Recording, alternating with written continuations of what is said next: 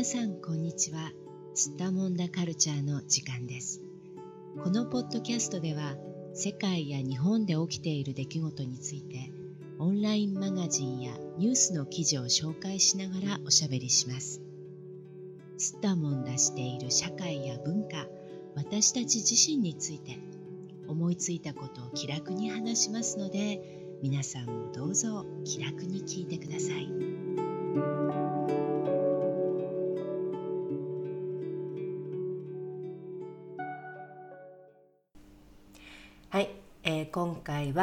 ミシェル・ヨーさんアジア人初のアカデミー賞主演女優賞。その意味を語る。という BBC ニュースジャパンの記事を話題にしながらおしゃべりしていきたいと思います。それでは今日も東京の小雪さんどうぞよろしくお願いします。はいお願いします。はいえー、先日このアカデミー賞のね授賞式があったわけですけれども、はい、どうですか？これはあのまあ映画としてね日本では特にまだ見てない方もいらっしゃるかもなと思うんですけれども、はい、非常に去年ねあのまあ世界的に話題になった映画ではあるんですが同時に、はい、あのまあ何て言うのかなこれまでのねイメージでそのたくさんの人たちが、うん、まあ普通にこう見に行くようなそのいわゆる大衆向けというタイプの映画ではないように思ってたんですよね。はい、なので私もあの去年見たんですけれどもあの、はい、まあ一部の映画好きな方たちの間では非常に話題になってたのは確かだったんですが、はい、それほどねあのたくさんの人が見るかどうかっていうのはちょっとわからないと思ってたんですよね正直ね。うん、でこの映画がアカデミー賞をねこんなにたくさん取ったっていう7部門でね受賞したっていうこともすごく驚きだったんですが。この、はい、まあ、タイトルもまた長いんですよね「Everything Everywhere、うん、All at Once」っていうねタイトルで、うん、でこれ日本語のタイトルも同じタイトルにねこの長いタイトルのまま上映されるっていうことなんですよね。はい、そうですねあの、うん、カタカナで全部書いてありますよ。カタカナでねだからすごい長いタイトルですよね、はい、これ日本語にした時もね。はい、はいでまああのまだね小雪さんはご覧になってないんですよねこの映画ね。はい予告編は見たんですけれども、うん、本編はまだはい見ていないです。うん、うん、まあどうでしょうか？日本ではでもあのアカデミー賞のね授賞式とかあのメディアでもねいろいろニュースになってたんじゃないかと思いますけれども。やっぱり、うん、あのこのアジア人として初のアカデミー賞主演女優賞を獲得した、うんはい、っていうのはやっぱりちょっと同じアジア人としてはみんなこう、なんて言うんだろう驚きましたしそしてこう誇りに思う、うん。そんな感じで捉えられてるんじゃないかなと思います。うん。そうね。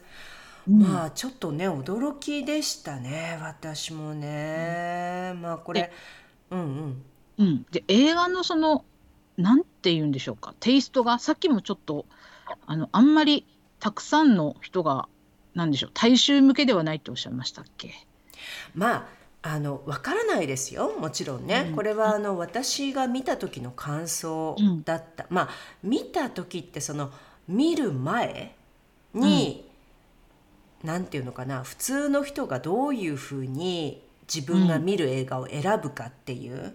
その時に、まあ普通にこう考えたとして何て言うのかなこの映画って、うん、あのちょっとこう簡単にカテゴライズしづらいっていうかそのだから例えば感動ものとかね日本でよく言う、感動もののドラマとかねこう壮大な、うん。なんかこうなんとかのドラマみたいに言われるような、うん、こう、うん、はっきりと「はいこれはこのジャンルです」って、うん、言えるようなタイプの映画じゃないと思ったんですよね。で、うんうん、予告編もそうじゃないですか。なんかこうちょっと、はい、パッと見てこれ一体どういうタイプのどんな感じの映画なのか、うん、ちょっと想像できないですよねなんかね。うん、いや私が、うん、あの予告編を見た時は、うん、まあコメディだろうなっていうふうにまず思いまして うん、面白いんだろうなっていうふうには思ったんですけど、うん。その面白さは何なのかわからなかったです。うん何が面白いのかわからないような映画。うん。なんか、まあ、びっくりする、予告編見てもびっくりするようなあの映像がなんかこう流れていたので、うんうんうん、はい、椅子に乗って飛んだりとか、うんうんうん、うん、そうですよね。はい、ななんだこれはっていう、はい、だからまさかこれがそんなに7部門でアカデミー賞を受賞して、さらにその主演女優賞とかもね獲得しちゃうっていうのは、本当にびっくりしました、ね、正直驚きましたね。あの、うんうん、なんていうのかなその映画そのものは本当にあの簡単に言ってしまえば面白かったんですね。面白かったんだけど、うんうん、ただそのなんていうのかな決してこうステレオタイプなあの、うん、ものでもないし、うん、で、まあ、もっと言ってしまえばどちらかというとこう非常に新しいというかちょっと今までにないようなというか、あるいはそのごちゃごちゃ加減がすごいんですよね。こう、まあ、パロディの要素ももちろんたくさん入っているし、まあ、ちょっとコメディ仕立てみたいなねちょっとコメディっぽい要素ももちろんあって。だけれどもその、まあ、ちょっと奥行きがあるというかねこう何かこう考えさせるような部分っていうのもあったりとか、えー、で SF っぽい要素ももうバリバリ入っているんだけど、うん、でもちょっとクラシックなカンフー映画っぽいなんか要素もあったりとかして、こうこれなんだろうっていうこうすごくこうシャッフルされた、もういろんなものをこうミックスして、あのジューサーに入れてガガガガガガガガって回した感じ。うん だからねでまた長いんですよこの映画すごく。うん、だからねその見る前にねあの予告,、うん、予告編を見て、はい、この長さをね映画の長さを見た時に、うん、えこれどうかな見れるかな最後までって思う人多いと思うんですよね。うんそうだからそこでもこうちょっとあのハードルがあるかなって思うんだけど、うん、で、うん、見ながらもなんだかその訳のわからない世界にこう引き込まれていくわけなんですがこれも一体こう見ながら一体これどう解釈したらいいんだろうっていうね状態のままずっとこう引きずり込まれていくんですよ映画にね。だからその感覚とかもまあいろんな意味でね本当にあの面白い。なんかそのぐちゃぐちゃ加減がものすごくいい具合に作られているっていうね。こうちょっと珍しい、うん、珍しい感じの、うん、映画かなと思うんですけれども、はい、あのご覧になってない方ね是非ご覧になってみてください。うん、で私がね一つ面白かったのはこの映画を見た後に、うん、結構ねまあ、私も実はその一人だったんだけど、はい、あの他の人の話を聞いた時に、よく聞くのが、あの自分が見終わった後にとにかく誰かと話したくなるっていう。へであのまあ私の知り合いの方が言ってたんだけどその知り合いの方のねお友達が先に見たんですって、この映画を。で、うん、見てでその見た人からあの言われたんだけど頼むから早く見てくれって言われたって。で話したいんだ。そう。でなんでかって言ったらその、お友達の方ね知り合いのお友達の方は、その自分はこれ見たんだけど、うん、なんかその一体自分はこの映画が好きなのか好きじゃないのかこう自分はこれをいいと思ってんのか、うん、いいと思ってないのかなんかよくわからないと。だから、うん、とにかくあの他に見た人と一緒に喋りたい、うん、話したいっていうね。でそれで頼むから早く見てくれって言われたっていう。うん、で私も実は、まあ、ちょっと似てる感覚があったかな。で、うん、あのだからほらよく例えば食べたことのない食べ物を食べた時に、うん、あの判断できないっていうことってあるじゃないですか。もう新しすぎて味が。でこれ、うん、美味しいのか美味しくないのかよくわからないみたいな、うん、なんかは、うん、なんかこうパッと言えないみたいな。これえこれ自分は好きなのか好きじゃないのかこうすぐに判断できないみたいな。うんうん、多分そんな感じなんですよね。それで、うん、私も去年見た時にまだ日本で公開されてなかったんですよその時ね。うん、だから日本人のお友達と話をすることもできなくて私の周りに見た人が誰もいなかったの。それで、はい、あのついねやっぱりインターネットでね探しちゃったね他の人のコメントを。見た人みんなどう思ってんのかなって。でその時ねまだ日本で公開されてなかったんで。うん、飛行機の中で見たって人たちが結構長文のコメントを書いてるっていうのがあって、それが面白かったんですよ。多分結構みんな似たような感じなんですよね。だから何か言いたくなるとか、何かこう書きたくなるとか、自分の感想をシェアしたくなるんだけど、でも何しろまだこう大多数の日本人の方見てないから、で自分はこう先にね飛行機の中で見たんだけど。うん、なんかこうちょっといたたまれないっていうかこうなんかこう自分の感想をどっかに言いたくってコメント欄とかに書いちゃうんだよね、うん、多分ね。うん。でそれを私も読んだりとかして「ああやっぱりね」みたいな「ああ」とかなんかこう何人かのコメント読んじゃったりしましたねだからね。へえんか不思議な不思議ですねそういう意味でもね。どうなんだろうね、まあ、まあ私だけの感想なのかね。ちょっとわからわからないですけどね。それこそあの、あまりたくさんの人とこのどうだったっていう話を直接していないですからね私もね。ただまあ、今回ねこういうふうにあのアカデミー賞を受賞したっていうことでやっぱり、あの世界的に見る方さらに増えるでしょうしね。日本国内でも本当にこれから見る方ねたくさん。増えるでしょうから、まあ皆さんどういう感想を持つのかね。この映画を見てね、うん、あのぜひまあ機会があったら私も聞いてみたいと思いますが、うん、でこの映画の中でね、はい、あの主役を務めたこの彼女ですよね、うん、ミシェル・ヨーさん。なんと60歳にして、はい、60歳にして初めての魔賞でしかもそれがこのアジア人女優初のね主演女優賞だったっていうことで、うん、本当になんかこうわあすごいなってね思われた方、うん、本当にたくさんいらっしゃるんじゃないかと思うんですけど、はい、でこれやっぱりねあのすごいですよね確かに。すごいですよね。本当に快挙。うん、うん、ねえ快挙。うん。でまあちょっと映画の話をねあんまりしちゃうとこれから見たい人がねあのあらすじみたいなことあんまり知りたくないと思うので、まあ、内容についてはあまり言いませんが、うん、ただこの記事の中でね、うん、記事の最初の方にちょっと載っていますけれども、うん、この主人公のエブリンねエブリンさんっていうね、女性が、まあ、主人公になってるんですがアメリカでコインランドリーを経営する中国移民のエブリンは、まあいつしか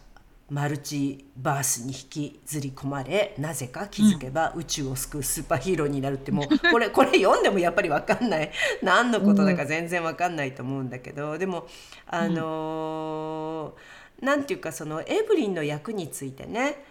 うん、お話しされているところでやっぱり自分がハリウッドで認められようと続けてきた戦いを反映しているものだっていうふうに、うん、あの語られたっていうことで。で、まあ、彼女自身すごくその自分に近いと感じる部分があったのかなって思いますよね、うん、このコメントを見ていると。うん、うん、でこのエブリンっていうねあのまあ、女性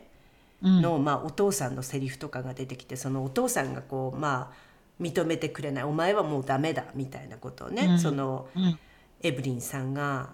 まあ思春期の時とかに言うんだけども、うん、でその理由が理由がね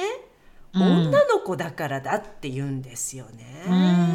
うん、もうこれすごくショックなんだけどでもやっぱり世代的にもね彼女60歳っていうことで,、でやっぱり彼女が、あの小さかった頃を考えると、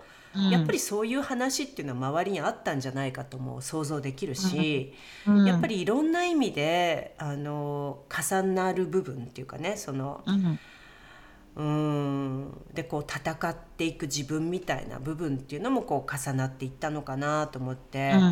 うん、そういう部分がねもしかするとこう彼女のあの素晴らしい演技にね反映されてたのかもしれないななんて思いましたね。うん、うんねえ。なんかこの方はもう本当に若い頃はバレリーナを目指されてて、うんうん。ね、で、それでちょっと留学なんかもしてたんだけど、うん、なんね、途中で怪我して挫折して、そこからカンフーのね、技を身につけてとかって、こう結構本当に苦労しながら頑張ってこられた方なんですよね。うん。うん。そう。で、なんか意外と若い頃は、あの何ですかボンドガール、うんうん、うん、なんかやってすごくこうなんだろう綺麗な素敵ななんかアジア人の女性みたいな役をやったりされてて、うんうん、なんかそういう方向で行くのかと思いきやね今回すごく、まあある意味こうおばおばちゃん、うんうん。うん、本当に60歳のおばちゃんっていう役でこうなんか大きが大きくこう転換されてますよね今回ね。うん。なんかねその、うん、まあご自分のその、まあ、人生についてね他の、うん、まあ、記事でもねあの語っていらっしゃった部分とかありましたけど、うん、やっぱりそのステレオタイプな女性像ですね。こう、まあ、これまで少なくともこれまでの映画界で割とこう、まあ、美人女優だったりね例えばこうプロポーションがよくって美人で、まあ、どちらかっていうと、まあ、主人公の男性の飾り物みたいな。まあ、ちょっとこう色を添えるとかね花を添えるとか、そういう役どころで、まあ使われるみたいなことにすごく反発心を抱いたっていうね、まあ、うんことが書かれていてでそれによってそういう仕事をこう、蹴ったんですよね。自分からもうそういう仕事は受けないというふうに、うん、まあ、決断されてでそれで、まあ、苦労もされたんだと思いますが、うん、ただまああのこういうふうにこう勇気を持ってねその、うん、自分を自分としてね何て言うのかな、その都合のいい誰かにとって都合のいい役っていうのではなくて、その。自分の本来のこう良さみたいなものを発揮した上での仕事の仕方みたいなもの、うん、でそれを追求されたんですよね彼女はね。うん。うん、だからもうすごいんですよね。その、うん、マーシャルアートとかもねすごいですからね、うん、本当に。ね、体鍛えていらっしゃるし、うん、まあ60歳とはもう思えないようなね、体力と気力とね、持ち合わせていらっしゃるんだと思いますし本当にすごいと思います。うん、なん。かかっこいいですよね。もうそういうこう見た見た目がどうのとかそういうんじゃなくても生き方かっこいいなという。うん、かっこいいですよね。うん、で、確かにねあのまあ一つすごく今回のことで思ったのは、やっぱり2 3 0年前だったら、うん、何もかもありえないことのように思えたと思うんですよ。例えば、こういうタイプの映画こうまあ、ステレオタイプみたいなところからもう完全に逸脱したというか、全く違うタイプのもの、だから万人受けするために作られたわけじゃないんですよね最初から多分ね、うん、だからもうちょっとその映画自体本当に作りたいものっていうふうに追求して作ってこられてると思うしで、なおかつその主役の方がまあ綺麗なね20代の若くて綺麗な女の子とかじゃなくって60歳のおばさんっていう役でね、うん、うん、作られてるっていうこの映画も。だからそういういろんなことを含めて2 3 0年前だったらそういう映画がこうね、うん。うん、こんな素晴らしい賞を取るってことが、果たしてありえただろうかって思ったらやっぱり難しかっただろうと思うんですよね。だからやっぱりなんだかんだ言いながら時代っていうのはちゃんと変わってきてるんだなっていうね。価値観ってなんかその昔不可能だと思われていたことがどんどん可能になってきてるっていうこう価値観はやっぱりちゃんと変わっていくものなんだなっていう、ちょっとその希望をあのさらに確信するようないい意味でね、一つのあの例になりましたねきっかけになりましたね、私にとっても。あそうなんだすごいなって、やっぱり変わっていくんだな、人間の価値観ってって思いましたね。ね。まあそのなんて言うんだろうな変えていくために頑張ってくださったっていう感じですよねきっとね。うん、そうですよね。だから、ミシェルさんはじめね。うん、やっぱりいろんな方たちが、まあ、一人一人がね、こう自分の価値観みたいなものを変えていくことで、うん、そのノーというシチュエーションをこう増やしていくってことだよね。あ、これは違うとかね、うん、私はこうは思わないとか、うん、自分はこうこれは違うって思うっていうことを、まあ、あのはっきりさせていくことで、うん、全体的に見たらやっぱり世界は変わっていくんだね。ちゃんと。ちゃんと。だからだから一人一人が大切ですね。最終的にはそういうことですよね。ねでこれ多分あの大きい変化を生んだことの一つに多分 SNS のね普及とかやっぱり影響しているのは確かだと思いますよね。うん、うん、以前に比べてやっぱりこう一般人の考えみたいなものがもっとこうはっきりと反映されるようになってきた。だからこそやっぱり普通の人たちが何をいいと思っているのかとかね何をこう何、うん、て言うのかな求めていくのかっていうことが、変わっていったことを知ることができるようになったっていうのもありますよね多分ね。うん。だからギャップが、ギャップがこう埋まるのが早いっていうことかな、もしかするとね。うん、うん。ねだからあのいろんな意味で面白いと思いましたね。うん、でこの、まあ、最後の方、まあ、このここにはあの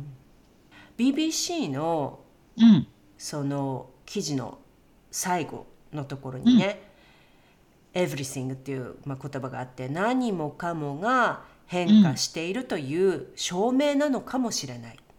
ただし、そこは everywhere どこもかしこもではないかもしれない。そして、all at once 全て一切にでは決してないっていうふうに書かれてるんだけど、うん、でもこうちょっとずつ何かが動いてきている兆しみたいなものをねやっぱり、うん。うん、感じさせられる部分ではありますよね。いろんな意味でね。うん、うん、面白いなってね思いましたね。ね。うん、はい。もう見てみたくなりますね本当にね。これは。ねね、うん、どうですか？このあのミシェル・ヨーさんのことばっかり話してましたけど、うん、あの、はい、旦那さん役のあはい。方の話をなんか小雪さんはちょっとしたいって、さっきおっしゃってたと思うんですがはい。はい。あの旦那さん役が、うん、キー・ホイ・クアンさんっていう、うんうん、まあ50歳ぐらいの,、まあ、あの、うん、中国系の、まあ、俳優さんなんですけど、この方あの本当にあのインディ・ジョーンズシリーズで、あの、なんだろう小学校の多分4年生か5年生ぐらいの時に、うん、あの運転手役でねあのインディ・ジョーンズとこう、うん、一緒にこうなんか大活躍する映画にこう出られてたんですよね。うんうん、うん、でそこからちょっといろいろ不遇な目にあってこう全然俳優としてうまくいかなかったんですけど、うん、この作品で助演男優賞を取ってそれで,、うん、でその授賞式の時にインディ・ジョーンズ役のハリソン・フォードと抱き合っていた泣いていたんですよ。なるほどでこれがもう私はもうツボでもう本当に、はい、感動しちゃって。あ、そうか。と、うん。40年ぶりぐらいに抱き合ってるわけですよ、その二人が。ああ、そうか、なるほど、ね、すごい、あの、相棒、相棒だった二人が。なんかもう。なんか、そうか。はい、それが結構胸いっぱいになりましたね。うん、なるほどね。ちょっと違った意味で、はい。うん。まあ、とにかくね、たくさん7部門で受賞してますからね、この映画ね。それも含めて本当すごいですよね。はい。うん、すごい。だから本当に見見なきゃいけないです。これはね、私 見ます。まあちょっと見てどうなのかね。あの人によって本当にあの好き嫌い分かれるタイプの映画かもしれないとも思いますが、そしたら語り合えばいいですね。まあまあ、そうですね。ぜひあの語り合う、ね、はい。まあでもあのいいことですよね。その、うん、なんかその今は例えばその一つの家庭の中でも。うんそれぞれがそれぞれの電話を使ったりとかねコンピューターを使って、うん、自分の見たいものを見る時代じゃないですか。うんうんうん、ね、だからその昔のようにねその何人かの人が同時に同じものを見てで、うん、ああだこうだ言うっていうねそのそれに対してこう、違う意見をぶつけ合うっていうことが、うん、実は減ってきてるかもしれないね日常生活でね。うん、だからまあこういう例えばちょっと話題性のあるしかもこうちょっと変なっていうかね、ちょっとよくわからないようなタイプのもの、うん、新しいものね。見て、でこう一つなんかこう人と熱く話し合うこうきっかけになればいいねこういうのがね。うん、うん。ね。きっと面白いですよこれは。あのその 対話自体が面白い。うん。ね、うんまあだからあの対話をねこう楽しむためのきっかけとしても楽しめるっていうこうね何重にも、